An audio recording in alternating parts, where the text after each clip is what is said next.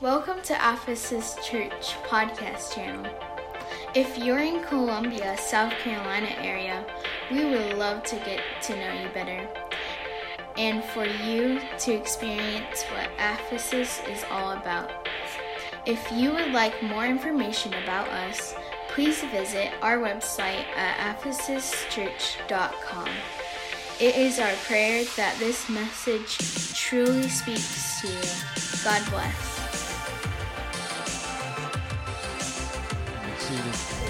My, I like what I feel when I feel what I feel right now. Thank you, praise team, for being led of the Holy Ghost. And it is so good to be here uh, with your pastor. And today he's my pastor. I used to bounce him on my knee. You know, I couldn't help but think about my mom moved down to New Port Richey in 1987. She lived 10 years there with us. Your mom raises you, tells you what to do, teaches you about God, drags you to church when you don't want to go, finally gets your stubborn carcass saved. And then you end up being her pastor. So, how do you tell your mom something that she needs to know spiritually? how do you tell your mom and dad things, Nathan? it's an awkward position. But I did have the privilege of performing my mom's wedding. She fell in love with my head usher, and uh, not too many people get to marry their mom or perform the. F- Let me rephrase that. I know we live in a crazy day. Perform the wedding of your mother. Amen. And so it's good to be here, uh, especially with my favorite oldest brother, Gabriel. brother Butler, I enjoy your worship. You're my kind of guy. Just go ballistic for Jesus. There ought to be no worship in silence around here. That's right. You need to kind of like realize if you're going to sit near a worshiper, you're going to have to defend yourself because arms are going to go flying and feet are going to go out and up and jump and yeah. You can sit there like a, a pew potato if you want to, but when I come to the house of God, I want to get connected with Him. Amen. Praise God. And of course, your grandma of the church, Sister Grace, she's not my sister in law. She's my sister. Get it straight. She, she is my sister. She, my brother married up. Yes, he did. he got a jewel in Grace, and she's such the hostess with the mostess. She takes care of me, and I am so blessed to have my wonderful wife with me of going on 43 years.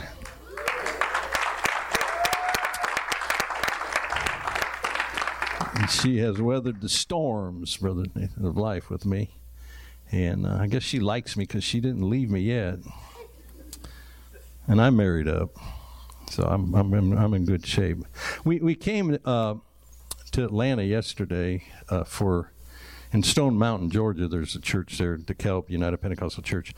Bishop Don Knight uh, founded that church, and he's 90, almost 92 years old this year and uh, been very, very, very dear, close friends. He and his wife, Brother Knight's probably affected the work of God more than anybody I know. He's in that church in DeKalb, has done outreach missions. They've started local works, national works, international works. I've preached in churches that that church founded around the world, and uh, he's getting old and, and getting ready to die, and he's wanting to go be with the Lord. And uh, of course, he's stubborn, so he's hanging on. But they said, We're not going to wait. Brother Weidman, who pastors there, the bishop now, he called me up here the first part of the year and said, uh, I want, We're going to honor the bishop before he dies.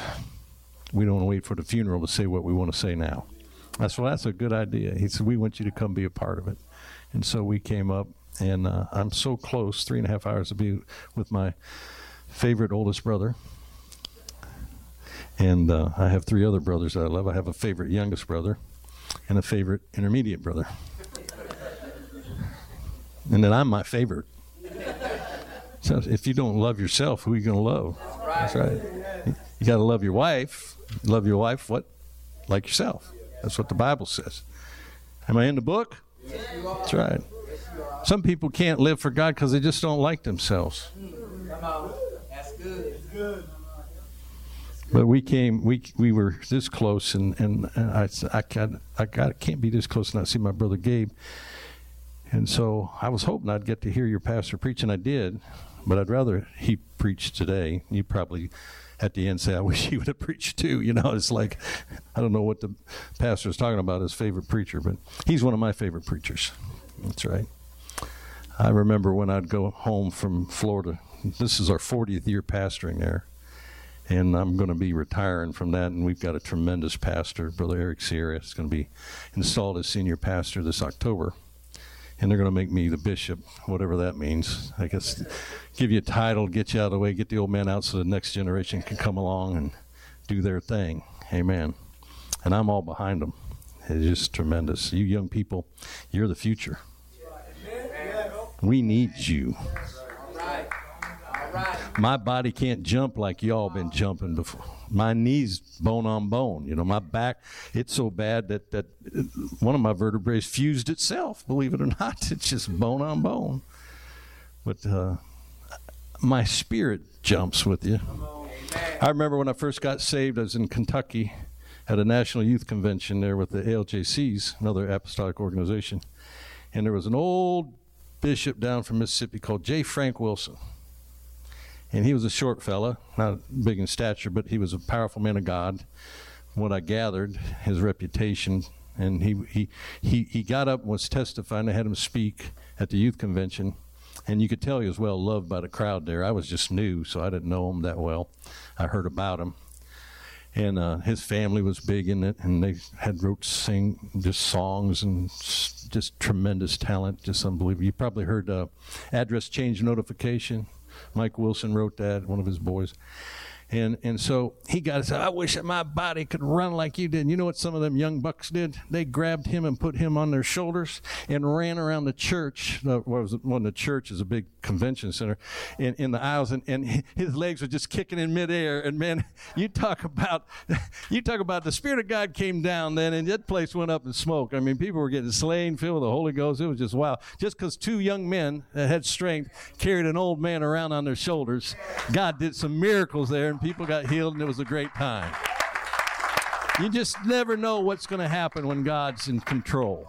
Amen. And so it's good to be here at Ephesus Church and uh, with your pastor and his lovely wife, the one that doesn't get any credit but does all the work, and his girls that get roped into everything. See, these these girls are favorite nieces of mine because they made me great. With Nathan, I was just an uncle, but now you girls made me a great uncle, man. It's like I owe you. My greatness comes from you. And so, well, enough visiting. It's we could talk and talk, and, and uh, but I, I come. I want to help somebody today. If you come and you and you're struggling, you're in a good place. I don't care what you're struggling with uh, you've come to the right place because I know somebody and I can lead you to somebody that can change your life, that can resolve every issue in your life, that can take you through every trial in your life, that can take you and put you up on the mountaintop. And when you come rolling down off the hill, as we heard, what a marvelous lesson. Oh, do you folks know how blessed you are to have this kind of ministry? Wow. Just marvelous. When you roll down into the valley, he can get you up. See, my dad was very abusive to us boys and left us. Um, and, and whether you, dads, let me just stop here for a minute. This is a commercial in my message, okay? So we're going to break here. You are the representative of God to your family on earth. And if you're not right, if you got bad attitudes, that's how they think God's going to be. My dad was mean. I got beat. I didn't even know I was getting beat for. And when I got saved, I had to unlearn some things that my my concept of God was warped because my dad was what I understood God to be. He was the authority in my life. And so I came to God, I was a sinner. And he filled me with the Holy Ghost, and I got baptized in his name, and, and, and but I had to learn to walk. You know, babies don't just take off running down, you know, a four minute mile. That's right. They, they, they, we get excited if they just raise their head. Look, he raised his head. Yeah. He's standing in the crib they take the first step and, and, and it falls down, right? And cries, and you run over there and pick it up. So, oh, it's all right. And you encourage it to keep walking. That's what God is. But see, my dad was so mean that when if I made a mistake or if I sinned after I came to God, I, thought God was there going to beat me down with a club. And one day the Lord just said, I'm nothing like your earthly father was. He was like, You better unlearn that stuff. My God's going to pick me up when I fall. He don't beat me down. He wants me to make it to heaven.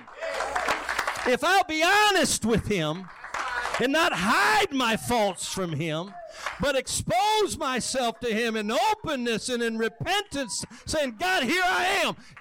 Such a mess that I am. I'm yours.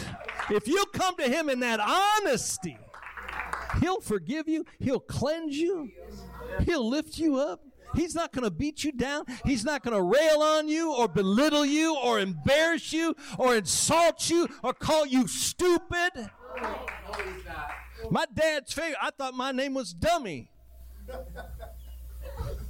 Dummy, come here. That's right. but God's not like that. Oh, hallelujah. Well, let's get into the word. Maybe if you're here today and you're saved and you're still sinning, you don't have to. You don't have to hide it from God. He already knows. So, come on. Did you know that was a big problem in the church? Read the epistles.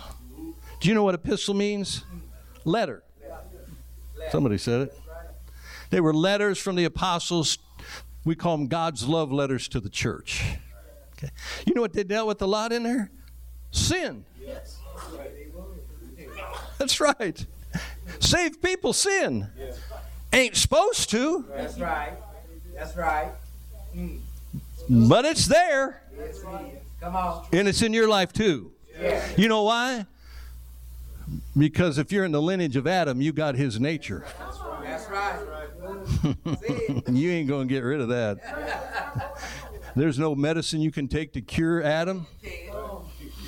What I'm talking about, I'm talking about that nature in you, that sin nature, that nature of Adam. We call it the Adamic nature, the nature of Satan, the sin nature. It's got lots of names, the devil nature. It's the same thing. It's a fallen state. And you were born with that. I was born. If you're in the lineage of Adam, the only one that's not in the lineage of Adam is Jesus Christ. He didn't he wasn't created. He wasn't born with a sin problem. But you and I see, we don't we're not sinners because we sin. We sin because we're sinners. Before I could talk, I was a liar.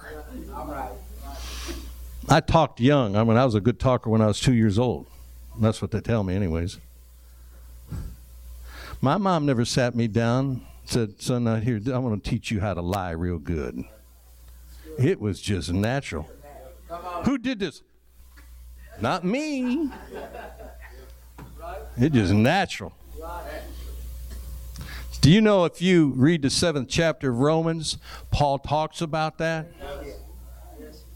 He talks that, man, there's something inside of me that's, there's a war going on inside of me. I want to do good, But I don't know how to do it because every time I want to do good, there's something evil. And I find myself doing things I don't want to do, the things that I hate. That's what I'm, and what I really want to do, the good things, I don't do. I do the things I'm hating. Why is this happening to me? Come on now. I'm saved. All right. Now, I know you know what I'm talking about because we all have the same problem. So you just can't sit there and say, I don't do nothing wrong. Yeah, that's lying right there, you know.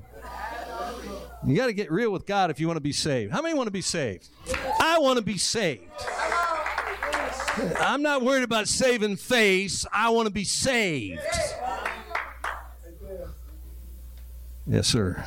That's why when, when I went when I decided I wanted to get saved and God was calling me, it didn't matter to me, man. I slid into the altar. I was on vacation in Fort Smith, Arkansas. I slid into that altar on my knees. I was t- almost 21 years old. I was 20 years old, and and I threw up my. I didn't care what people thought. I wanted to get right with God, and I did because I was sincere.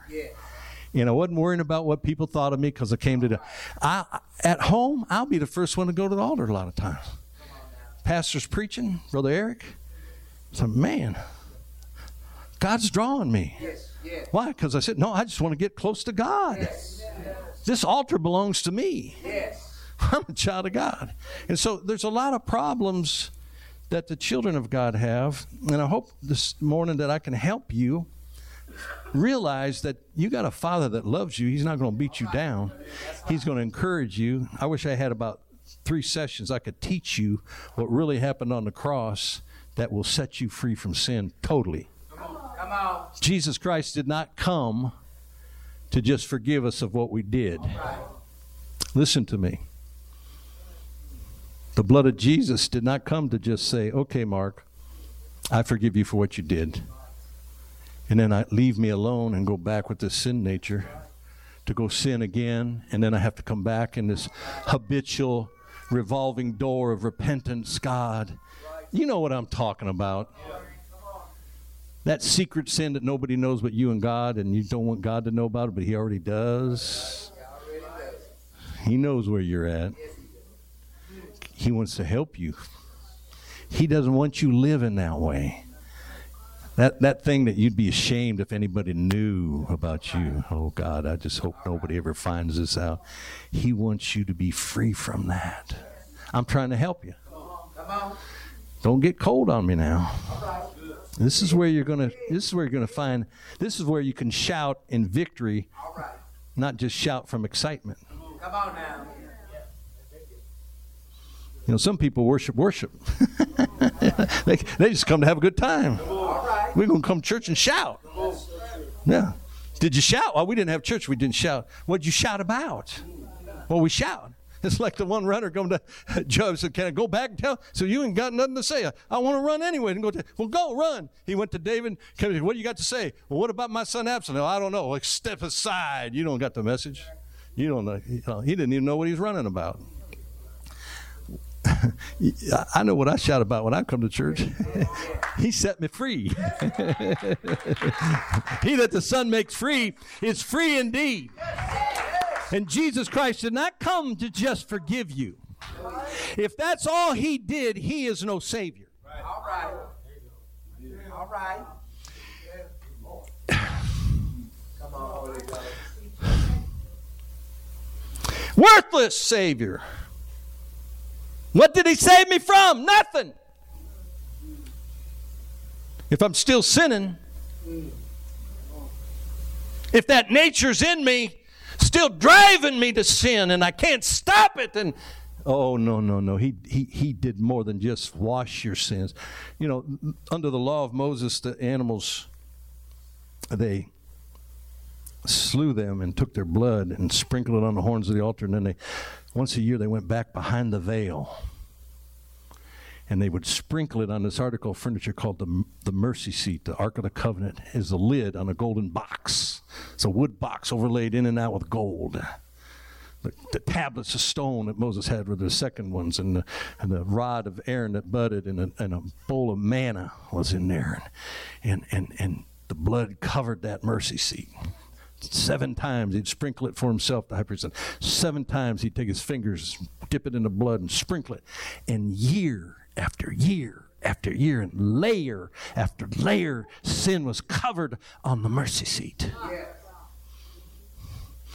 For hundreds of times, nearly thousands of times, literally going in over a millennium, the blood was sprinkled on that mercy seat, building up, building up, building up, building up, building up, building up, layer after layer after layer after layer of animal's blood. Didn't take away one sin, just covered it for a year. But it was still there, and just rolled it ahead another year. There was always a remembrance of sin. Couldn't get away from it. If all Jesus Christ did was forgive us of our sins, his blood's no more good than a dumb animal. That might sound sacrilegious to you, but that's the truth. The blood of Jesus doesn't cover one sin of mine, it cleanses me.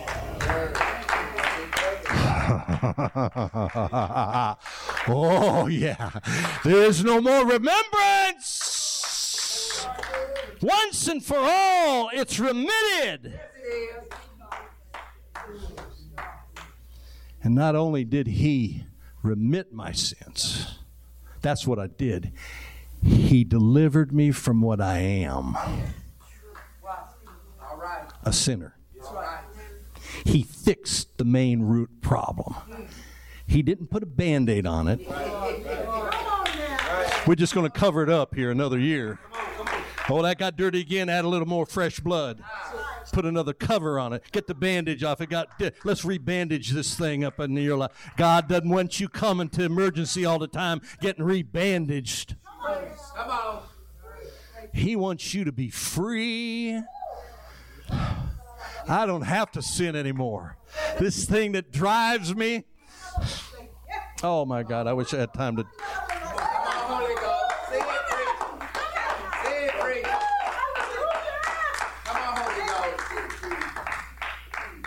study this scripture out. Learn what this means.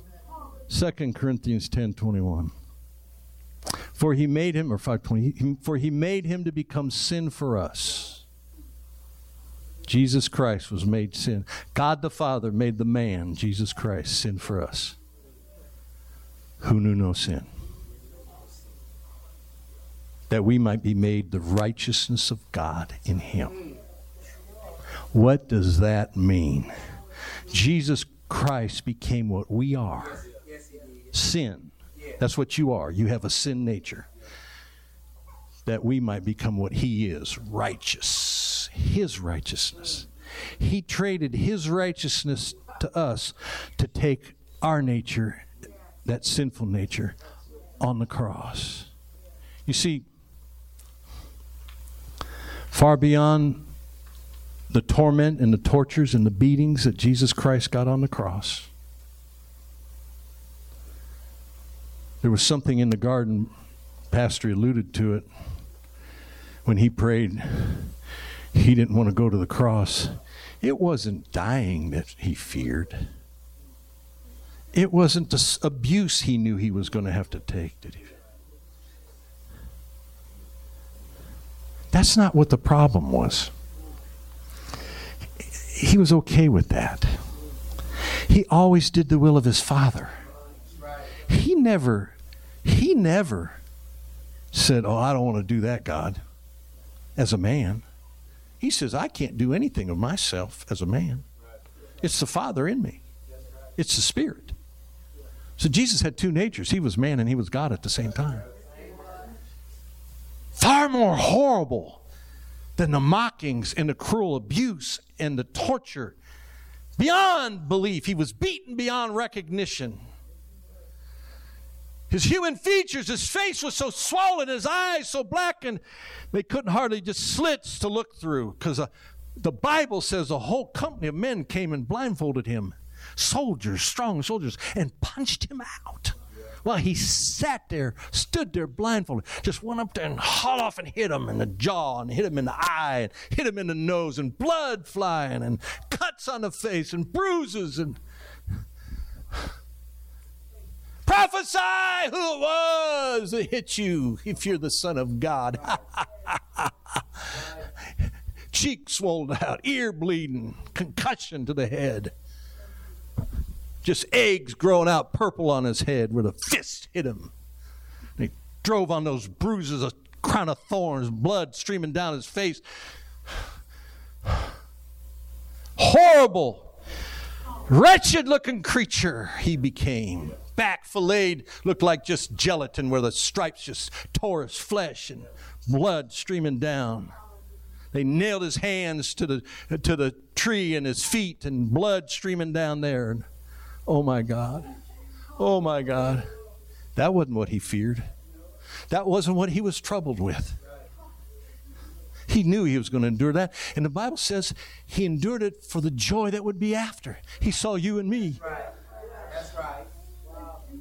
What he didn't want to do was to be made sin. Oh no. To become the very thing his father abhorred. Always, this is my beloved son, always in good favor with his father. The father and I are one. It's me. It's not me, the flesh, it's the father that dwelleth. We're one. That's all he knew. Holy, holy, holy. And then all of a sudden, the spirit that's in him leaves. And he's made sin.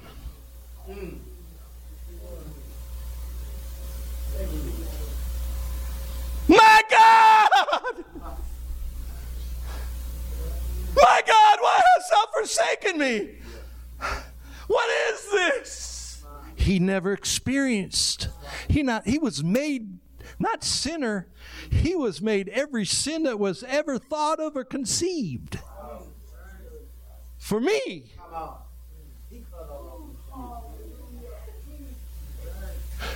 Abandoned, not favored, despised.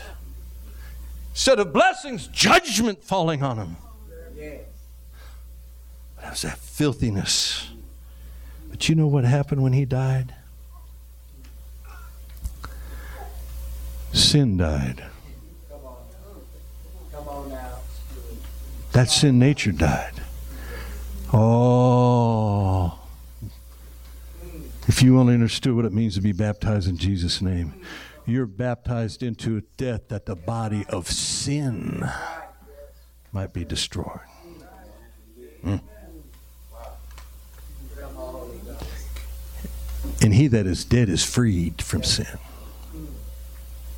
Now, likewise, reckon yourselves to be dead also indeed unto sin, but alive unto God, as those raised from the dead. Don't yield your bodies now to be instruments of unrighteousness, Right. But yield yourselves to God. You're free from that if you're dead. Maybe someday I'll have an opportunity to tell you how to die. Because until you die, Adam's alive. You got to vacate Adam, or you'll never be free from sin. You're going to live a Roman 7 experience when you can have a Roman 8. Come on. Come on. That's the truth, and that's what I want to talk about. I want to talk about truth. Let's go to John chapter 14, verse 6. Very familiar verse. Jesus was talking to Philip and talking to his disciples. There, Jesus gave revelation to Philip of who he was. But he prefaces with this. He says, Jesus said, I am the way, the truth, and the life. No man. Everyone say, No man cometh unto the Father but by me. No man. You know what that is? That is an absolute statement. That's a total statement. That's what absolute means total, complete. No man can come unto the Father but by me. I'm the only way you're going to get to God. That's right. Yes. That's in your Bible. Yes, right. I don't care what the nominal says. Well, on this paths and everyone, you know, everyone's going to find a, a deity or a higher power for them to hogwash. Yeah, yeah, yeah. Right. Jesus said, "Except you believe that I am He, you'll die in your sins. I'm the only door. I'm the way. I'm the truth. I'm the life. There is none other." Jehovah said, "Besides me, there is no Savior." Do you know what Jesus means? Jehovah saves. Jehovah has become salvation. And so I want to talk to you about truth, and I want to talk to you on this topic overriding the truth. Overriding the truth. How can that be? Truth is an absolute. Truth is the property of a statement that is being in accordance with fact and reality. Come on now. How do you override truth? You can't. Come on. You right. You right. How are you going to take the facts Come on, preach. and override the facts because the facts are the facts? Of course, in our day today, we need truth because facts aren't facts anymore. To override means to prevail over, to dominate it, to neutralize its action, to annul it. How do you annul truth? The Bible instructs us, The wise man said in Proverbs 23 23, buy the truth and sell it not. Yeah. Also, wisdom and instruction and understanding. So, truth, truth. You know, I, I just want you to know what I'm going to preach to you is not a message of compromise today. Come on. That's good. That's good. We're going to talk about truth, but then we're also going to talk about overriding truth. Doesn't make any sense, does it? I love the truth. Jesus said, I'm the way, the truth. I love Jesus. How do you override Jesus? In the beginning was the Word. The Word was with God, and the Word was God. The Word was made flesh and dwelt among us. Jesus said, Thy Word is truth in John 17, 17 in his high priestly prayer. So the Word is truth. How do you override the Word? Word of God is established forever and it's settled forever in heaven. Heaven and earth are going to pass away. My word will never pass away. But I'm here to tell you we're going to override the word. Oh, he's getting in false doctrine now. Ha ha ha. Pay attention.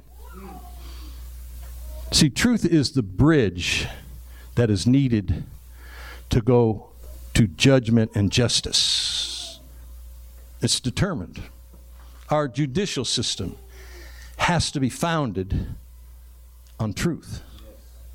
When a witness takes a stand, they swear an oath or they affirm that they will tell the truth, the whole truth. In other words, the whole truth means you didn't leave something out. If you leave something out, it ain't truth anymore.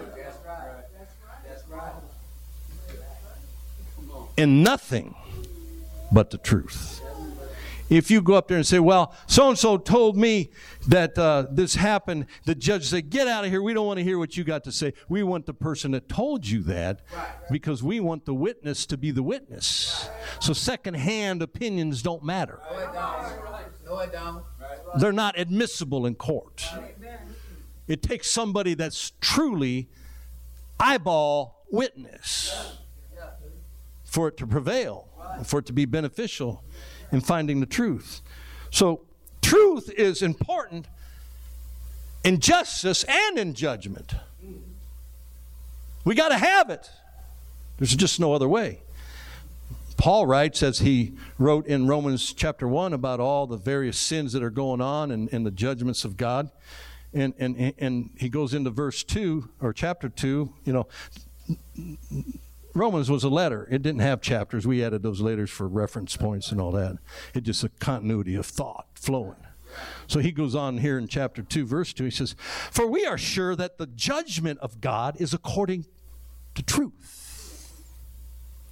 God's not going to cut corners. God's not going to bend something your direction or away from you because you're his friend or not, because you live for him or not. What it is, is it you live for God, you sin, you sin. All right. He said some of these, Paul's talking about some of these people know the judgments of God, but they still do it, and they have pleasure in those that do with it.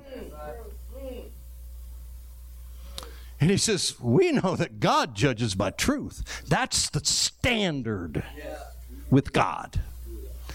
The angels know that God judges in truth. That's right. See, truth doesn't vacillate, it stands tall and straight. It doesn't waver. It's not incomplete. Truth is absolute, it's the whole, it's complete. It's not white and black to where you can blend it together and make an eerie gray. It is polar opposites. It's white and black, right or wrong. Even a little lie, no matter how opaque, contaminates truth. It ceases to be truth because truth can't be changed. James says, For every good gift and every perfect gift is from above and cometh from down from the Father of lights, with whom is no variableness nor shadow of turning. God is an absolute constant. His truth, His word, is an absolute constant. Jesus Christ, the same yesterday, today, and forever. Doesn't change. Truth illuminates, it exposes the lie. See, if you didn't have truth, then you couldn't have a lie. And if you didn't have a lie, you couldn't have truth. You just have a mishmash of opinions. God didn't structure society and his people to live on opinions because they change with the wind. The truth illuminates, truth reveals. And if it doesn't measure up to its absoluteness, then it's false. It's just that simple. That's why David said, Thy word is a lamp unto my feet. it's a light unto my path. It shows me everything. It doesn't hide anything.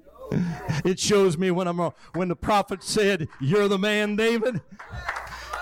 He said, I have sinned. oh, God. Here the light just shined on him. He said, There it is.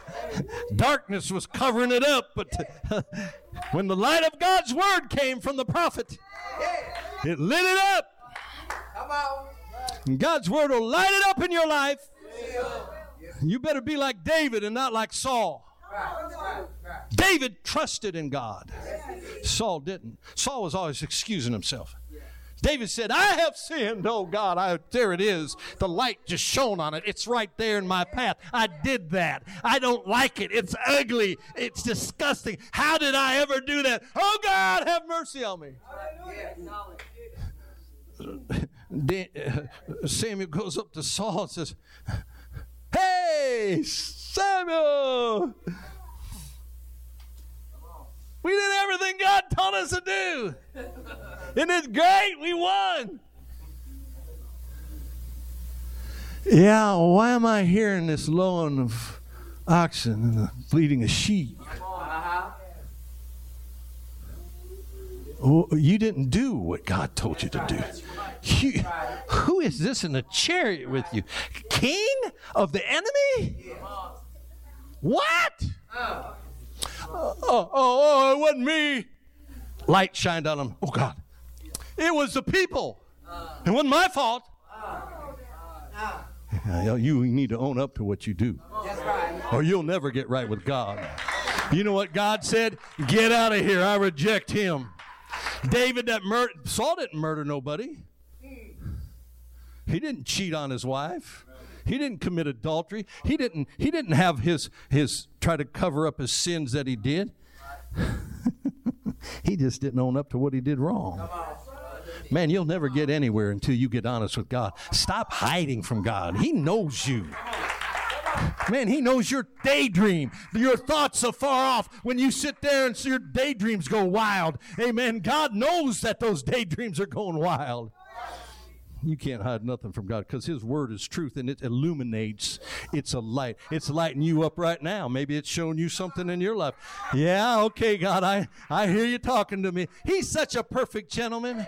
He's not, He didn't give me a word of knowledge. You can relax. I'm not going to come out and tell everybody what you're doing wrong unless He wanted me to, That's right. but He didn't. You know why? Because He wants you to do it on your own. He said, Come on now. Get real with me. Show me, just show me yourself. Let's deal with the problem. Let's fix it. Come on, we're going to get this, we're going to get through this. Instead of just, it's not me, it's them. It's the people. David said, Oh God, it's me. It's me. Here it is, ugly, ugly me. I ain't pretty here. I don't like looking like this, God. You you need to clean me up. No, you think I haven't gone through that? Man, I ain't no different than you. If my name was Elijah, he was a man after like passions like we are. I just might have grown a little bit in certain areas and got a little more information. So his word talks to us. It's precise. It's better than a surgeon's scalpel. It can pierce through you, go into the joint in the marrow, where surgeons can't go, even to the thought and the intent of the heart. Woo! I feel that. It's quick and it's powerful and it's sharper than any two edged sword.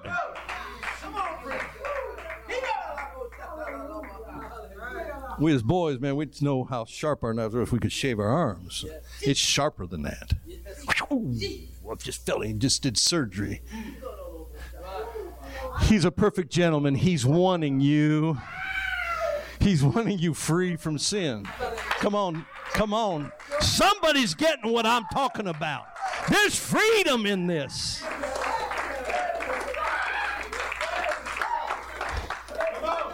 You don't have to battle sin. All you have to do is confess it to Him. He's the sin dealer, He can deal with it. That's what this church is it's a hospital. But we don't want to send you away with the same problem.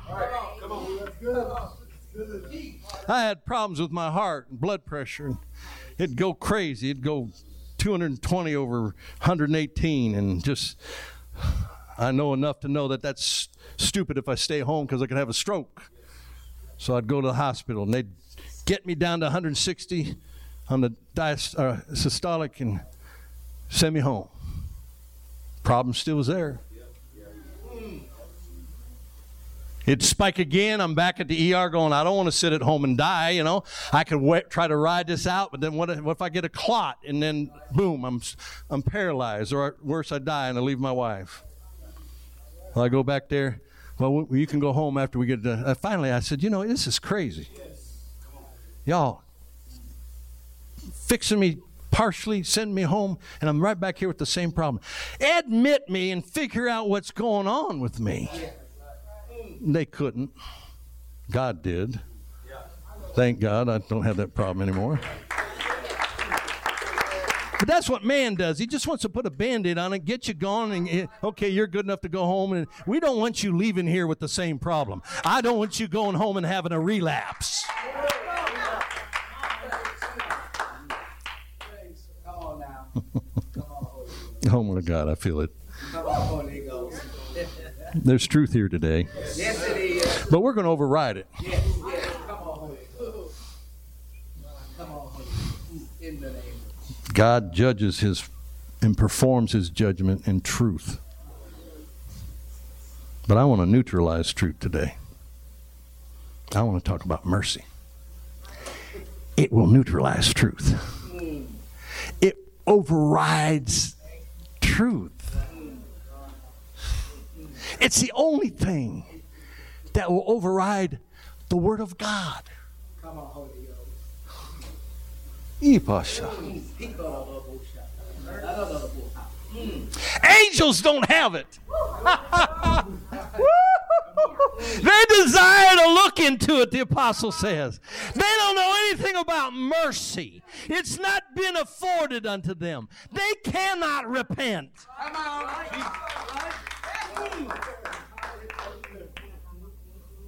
There's just a certain judgment for them fallen angels. They know it. Those demons come running up to Jesus. Art thou come to torment us before the time? That's what they say. We know who you are, you Holy One of Israel, Yeah. the God of the Jews. We're a bunch of false gods. We're a bunch of pagan gods, but we know who you are. You're the God of Israel, and we know what's coming. Let me tell you how merciful God is. You can sit down if you want. And that's right. Stay standing. I understand. I get excited. I can't sit down either. Come on now. Listen. Ooh. Come on, preach. Come on, preach. Preach, preach, preach. He put on the whole shot. God wants you to be saved so much. And here's your prayers. Let me tell you do you think you're more important than a sparrow? Doesn't the Bible say there's a sparrow falls on the streets of Columbia, South Carolina? God doesn't know about it? Isn't that what it says? Maybe I'm paraphrasing a little bit. a little bit. We'll bring it up to date, right? There's a sparrow falls out there. You didn't know nothing about it, but it's important to God. He knows. He knows the numbers of hairs on your head. Yes, he does. Yes, he does. But the devil's telling you God don't hear your prayers because you're a sinner. Well, I got news for you. God even hears the devil's prayers. When those demons come down before Jesus and bowed down, they had a prayer request. They prayed the Lord, send us into the swine. And Jesus said, okay, go on. He answered their prayer. If he'll if he'll answer the prayer of a devil, don't you allow a devil to tell you that you're his child in the image of God and he don't hear your cry. He is a liar. He's the father of them. He'll tell you God don't love you no more. You're a dummy. You failed. You win it again. How many times God I forgive you of that sin? Hey, I'm here to tell you, His blood cleanses me. It purifies me. It makes me white as snow. He's a reasonable God. He said, Come on, let's reason together. Though your sins be as scarlet, oh, I got solution. I got remedy. I'll make them white as snow. I'll remit them. They'll not exist anymore. I'll cast it into the depths of the sea. Remember it no more. As far as the east is from the west, you can't connect it. Mercy. That's in your Bible. James says, Mercy rejoices against judgment.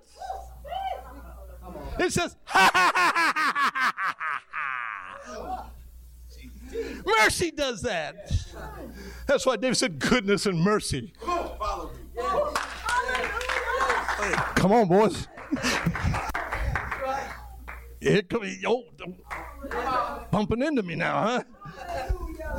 Needed a little extra mercy there. Mercy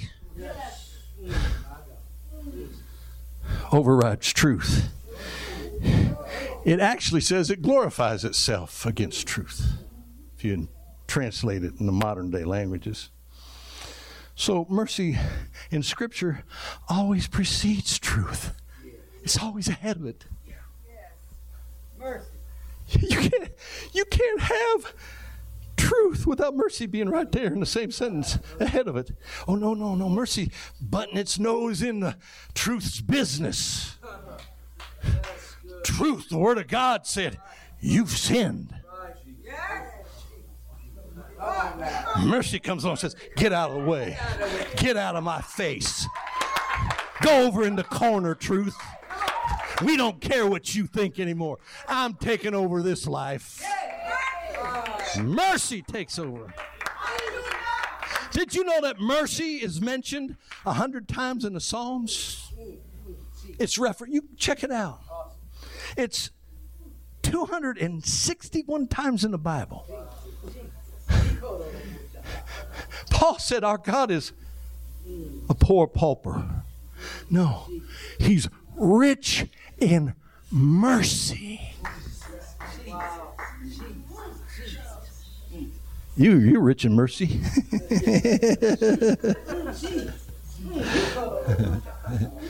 Shut up and sit down, Bartimaeus. You blind, you, you're sinner. You, you wouldn't be blind if it wasn't you as a sinner. You're born a sinner. You, you're worthless. Shut up. Jesus! Have mercy on me. Shut up.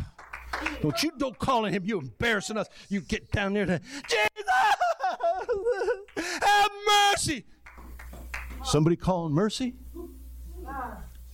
Man, when you start crying from the heart, mercy, that means that you're not trying to hide anything. when you need mercy, you're guilty. Woo. Truth nailed you to the wall. Truth exposed you. The Word of God showed you for who you are.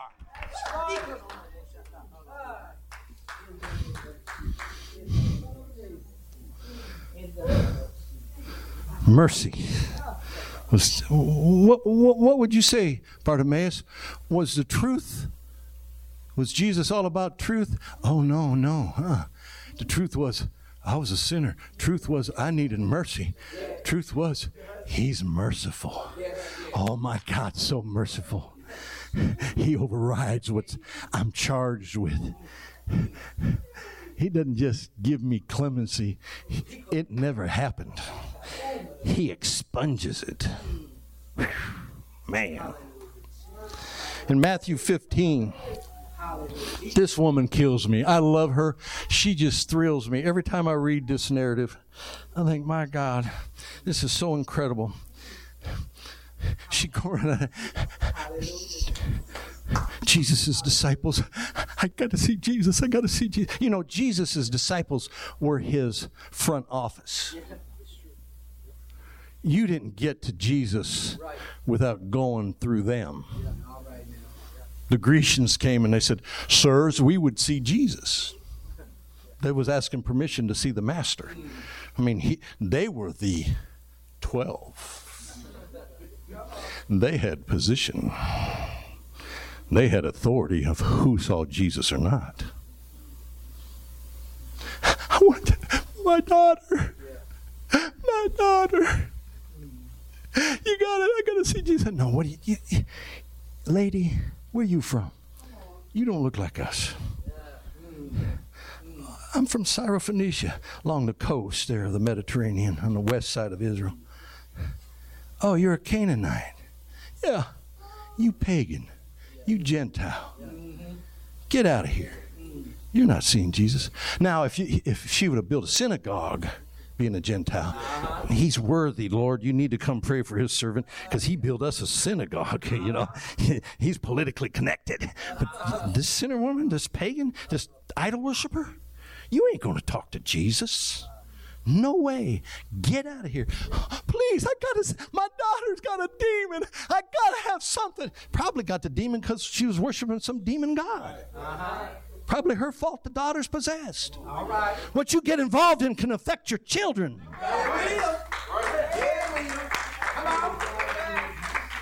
You want your kids to grow up holy dead? Keep your eyes pure. Keep your heart pure. Keep your mind pure. Live godly. Walk godly. Talk godly. Act godly. Be godly.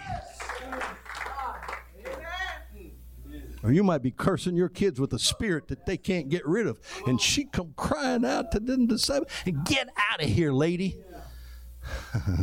Let's read here in, in, in Matthew 15, 22. And behold, a Can, a woman of Canaan came out of the same coast and cried unto him, Jesus, saying, Have mercy on me, O Lord. Thou son of David, my daughter is grievously vexed with the devil. She had a great need. Do you know what she did there? She broke protocol. She went right around those 12 apostles. She didn't. Said, You won't let me see him? Forget you. I'm going to go to him directly. If somebody's trying to keep you from Jesus today, you need to go around them. Learn something from this pagan woman. She was desperate. Man, Jesus, what's he do? He ignores her.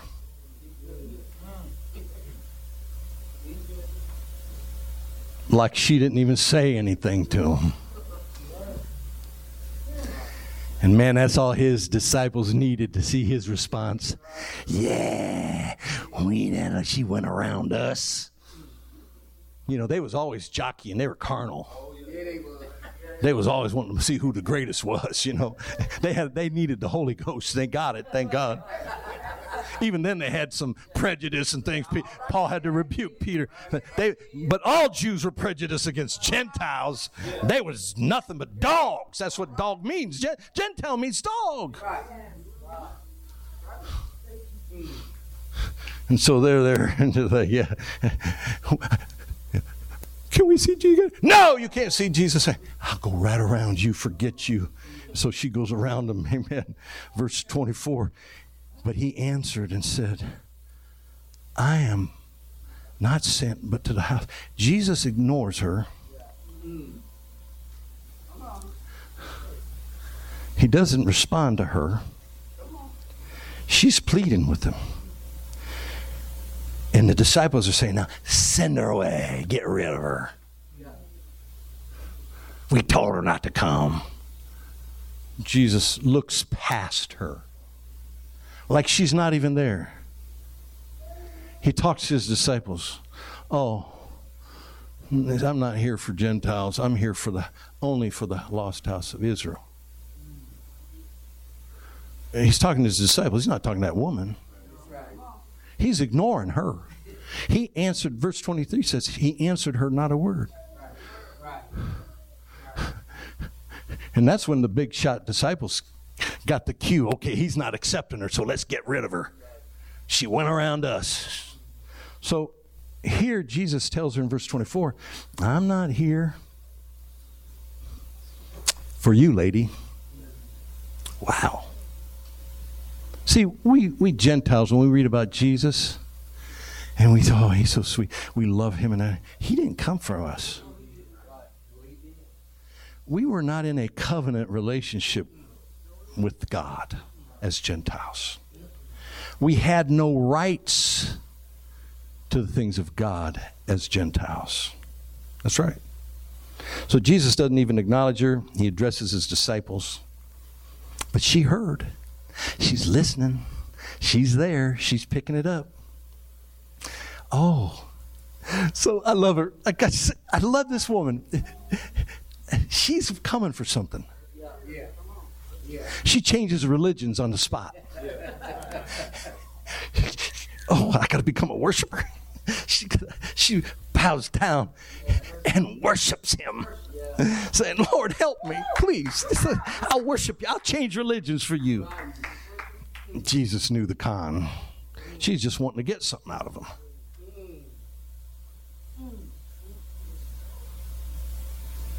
But her persistence got a response from the master. This pagan woman, she's changing religions trying to get Jesus' attention.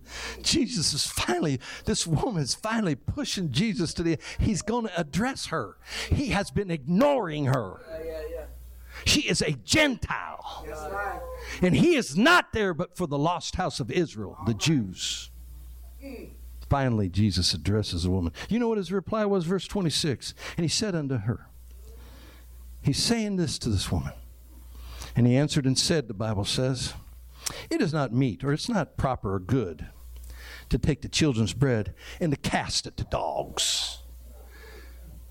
People might think, people might think, ooh, how crude of Jesus, how unkind. He wasn't being unkind, he was stating the truth. He was stating facts. Lady, you don't have a covenant with me. I can't give you what you want. You're outside the blessings of the children. You're a pagan worshiper. You worship false gods. I have not entered into a covenant with you, nor you with me. You have no right to this. He was just telling her the truth. You don't have a covenant. Now, he might have said, Come back in 10 years. See, Pentecost hadn't happened yet, and Acts chapter 10 hadn't happened where the Gentiles got saved. Did you know it was like 10 years before the first Gentiles got into the church? After the church started? He might, lady, this is, we're in the law of Moses dispensation. Do you understand what that means? And the law is the truth. And the law had no mercy on anybody that didn't obey it.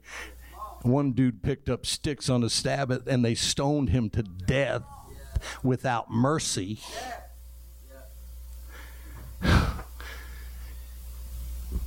Let me just interrupt and inject this here. You know when they lost the Ark of the Covenant? When Hophni and Phineas and, and, and, and, and Eli died when they lost it? And then those Philistines couldn't handle it. It beat up their God and gave them hemorrhoids and mice and everything else, and they sent it back. And, and the men of Beth Shemesh, when they saw the ark coming on that cart, man, they ran up and said, It's the ark. And they lifted the box, they lifted the lid off the box, and they looked in. And what they saw was the law of Moses. Aaron's rod that budded, and the manna in a pot. And 50,070 men died like that. You know why? They took the mercy off the law. Yes, they did. Yes, they did. Wow. Mm. Without mercy, truth slays. Paul said, I was, in Romans 7, I was alive without the law one time. But when the commandment came, I died. It convicted me. It condemned me. So here's this woman. She's trying to get there. She had to deal with the disciples' rejections. She had to go around the disciples to get to Jesus. She's not deterred. She's going on. Jesus ignores her. She didn't get offended and walk, well, if he ain't going to listen to me, well, then forget it. Well, that pastor didn't shake my hand. I came to that church and he didn't even smile at me.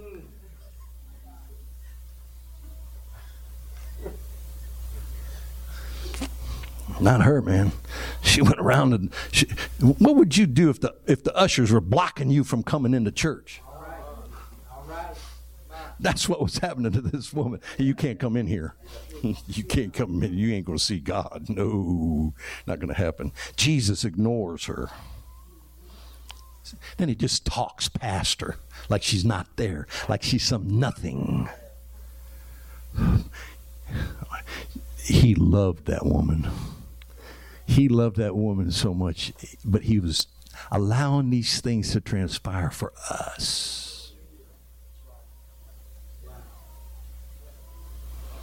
And then he says, No, I won't do it. It's not right for me to answer your prayer. I cannot do this. I can't give what belongs to the children of God to dogs.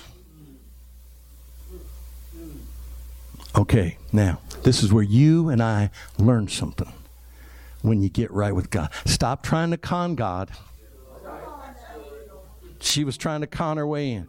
She was pleading, she was doing everything. She changed religion. She's whatever you want, I'm going to do. But I'm still going to be a pagan.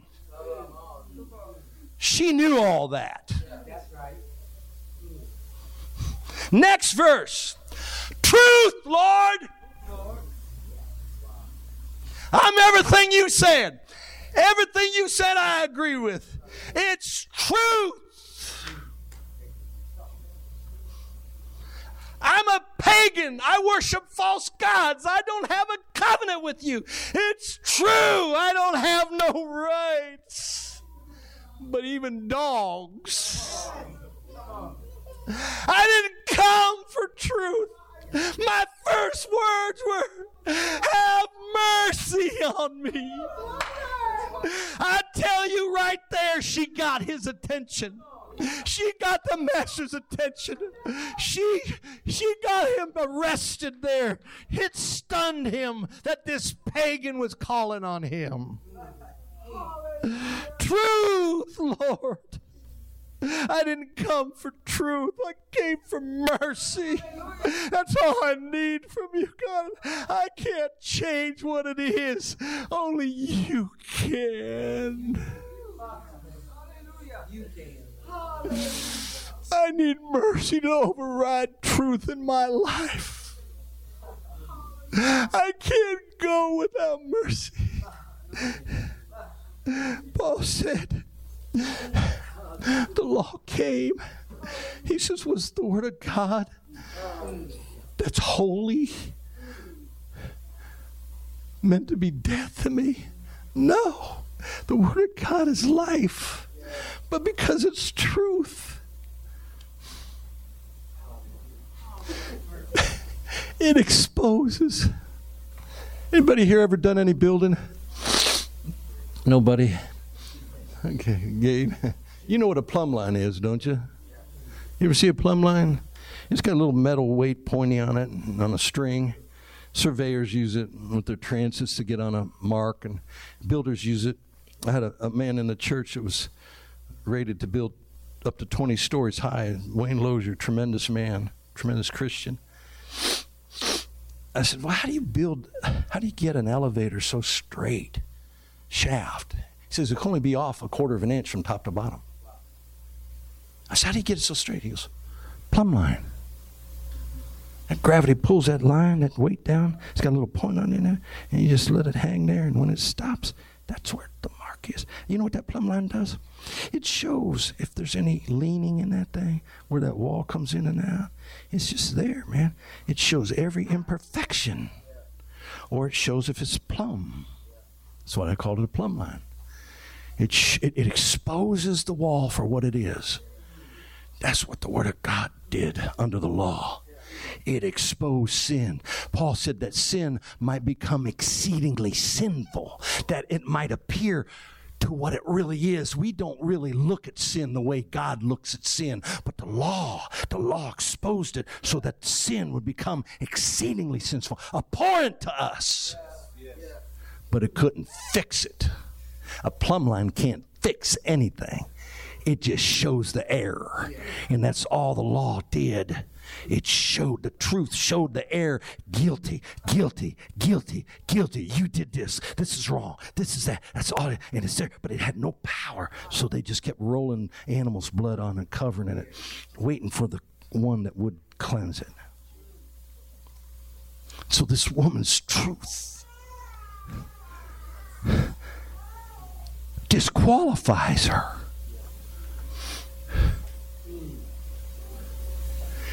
Truth disqualifies you. Truth disqualifies me. Truth condemned me to death.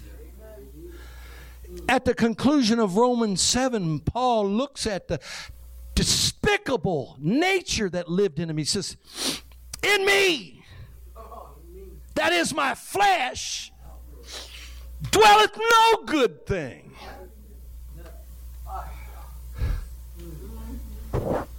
He summarizes it. Verse 24, Romans 7. Oh, wretched man that I am! How despicable am I? See, sin had become exceedingly sinful to him. He wouldn't say, "Oh, it's not my fault. It's the people." It well, if Bathsheba wouldn't have gone on, the, she knew I was out there, and she just exposed herself and tried to tempt me. And it's not my fault that I fell into sin. I was tempted, and uh, you know, oh no. Paul looked at himself honestly. He saw the war that's going on. He says, "I want to do good, but I'm not doing it, and how to find it. I don't know how to do this. And I, there's a war going on when I do good, and there's always evil pushing at me, trying to drag me down, and I don't want that, and I'm in bondage, and I'm. And, and he says, "Who shall deliver me? Not what. It's a who. Jesus." This body of death. You know what he likened that to? Romans used to take a cadaver and they would bind it to somebody. Just make a cocoon out of them with a, with a, with a dead body. And as that body began to decompose, it would infect that person. And that stench and the worms and all the, all the disease and the bacteria and all would start to destroy you and kill you. And unless somebody had mercy to cut you free, you were going to die. It was a death sentence. It was a disgusting, despicable way to die. And Paul was likening this sin nature as being some dead body bound to him, infecting him and destroying him. And he's saying, I need deliverance. Who is going to set me free? Next verse, I thank Jesus Christ. Ah, the law condemned me. The law came and I died. Death sentence. Stone him. I like, I like, some people still live in Romans 7. I feel sorry for you because Romans 8 comes and says, There's therefore now no condemnation. God, Jesus didn't leave me condemned, bound. He set me free. And he that the Son makes free is free indeed. If He's made you free or you want to be free, why don't you just stand to your feet and start worshiping Him and thanking Him for His goodness? Jesus looked at that woman He said, Oh, woman, great is thy faith. And he went 10 years into the future, into another dispensation, grabbed the miracle out of Acts chapter 10 and came back there to, to the book of Matthew into the law and gave it to that woman because she had faith in the mercy of God. Hallelujah, hallelujah. I don't know what you're looking at. I don't know if you're sick in your body. Truth says you're sick. Well, we can override that here today. Jesus is here to override truth. Mercy, deli- mercy saying, "Get out of the way." Truth, you have. it rejoices against it. Get in the corner. you got you got a financial problem. That's the truth. They're going to foreclose on. Get in the corner. I need mercy, God. I haven't been a good financial steward here. You got to help me out. I know I got a lot of things to learn, but I need your mercy. You ever been on your knees? A bill comes to you, say, God, I don't know how I'm going to pay this. Hello? Right. Am I the only one ever done that? Come on. Yes. Maybe because I'm a pastor and I look at the bills of the church and then, God, you ought to bless your people so they'll be faithful to pay tithes so that we can have church. Because if they don't obey you and they don't love you and they don't pay their tithes, we ain't going to have a church to worship you in. That's the truth. Come on, praise You ain't giving nothing when you pay your tithe. You owe your tithe. I didn't mean to say that, but that's what I said. You want to have a church to come to, you better support it. You'll support Disney Plus. You'll support every other stupid thing that's out there. Hey, you don't need none of that stuff. What you need is the truth of God's word with mercy proceeding it. Yeah, you need to hear what you are, but there's a way out of what you are and who you are. It's mercy. God's mercy. You want to know what the mercy of God is? Look at Calvary. Paul said, I've determined to know nothing. There's nothing I'm going to tell you more than this that it's Jesus Christ and Him crucified. Oh, I wish I had another time. I wish I could preach another message to you.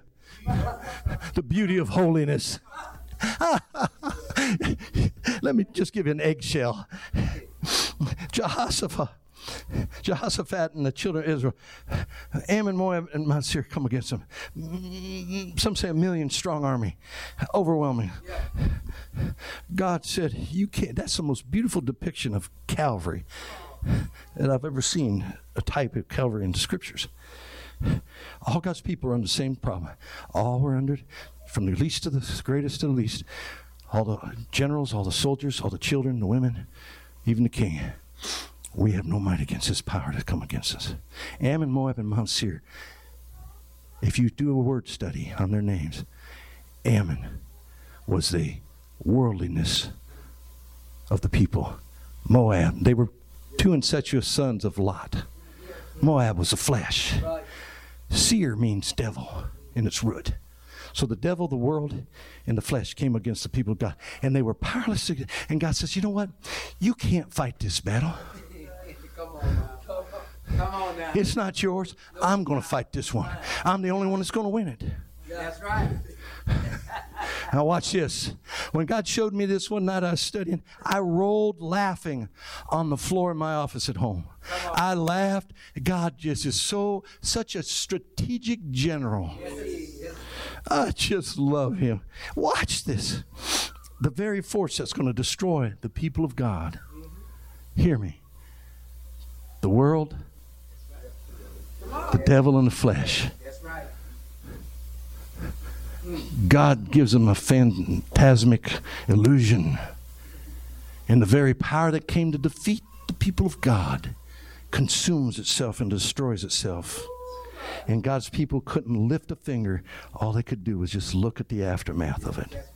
And then for three days, unopposed, they went in there and spoiled the enemy. Jesus went down into the earth three days. He led captivity, captivity, and ascended on high. Do you know what Calvary is? Come on. Come on. You know when Jesus died, the veil in the temple rent in two. You know, you know what the veil is? The veil separated the two rooms in the temple. It was a big, heavy curtain. Behind the veil was the Ark of the Covenant, where the presence of God was. Nobody went back there because God's holy. It was called the holiest of all, the holiest of holies. The holy place was in the front. Now you had to get just to get into there. You had to wash your feet and your hands. You, had, you couldn't bypass the water. All right. All right. Come on now. Yeah, type of baptism. See? Yeah.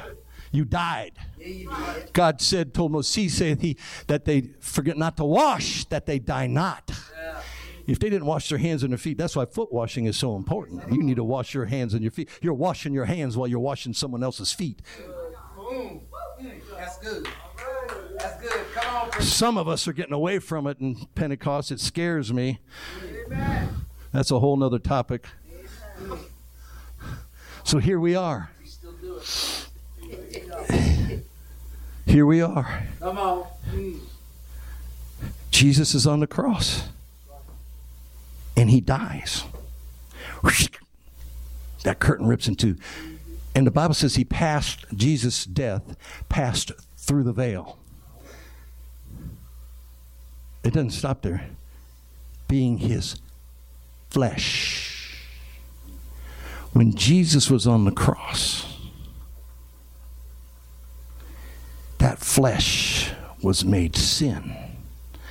And when sin died, the thing that separated us, the veil, the flesh of man, the sinful nature, was torn in two, eliminated. We can go right into God.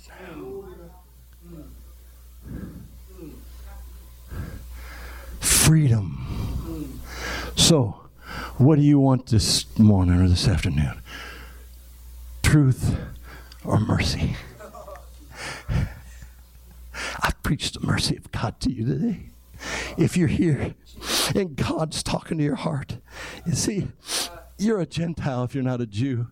Listen to what Peter says, which in times past, you Gentiles, he's a Jew. He's talking to Gentiles here, which in times past, we're not a people.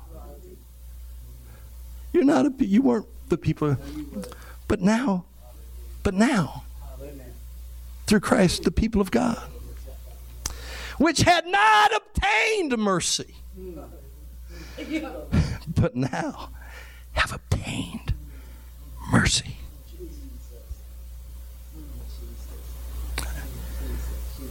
Whatever your need is, this altar's open. Pastor, come up here. You want to lay hands, and we're going to pray mercy.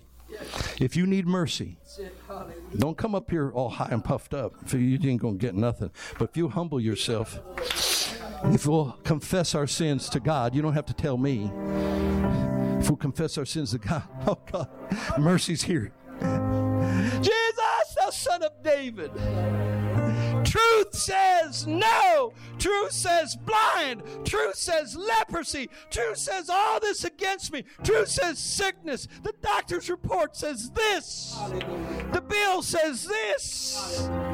But I'm not coming for truth this morning. I'm coming for mercy. You need mercy. Lift your hands up to Him. Call on Him. Go around who's ever in front of you. Don't let anything hinder you from the mercies of God. God will. God will deliver you. That secret sin that has you bound, you can be free from that. You don't have to battle that anymore. Amen. Jesus died on the cross and killed that nature in you. You could be set free from it.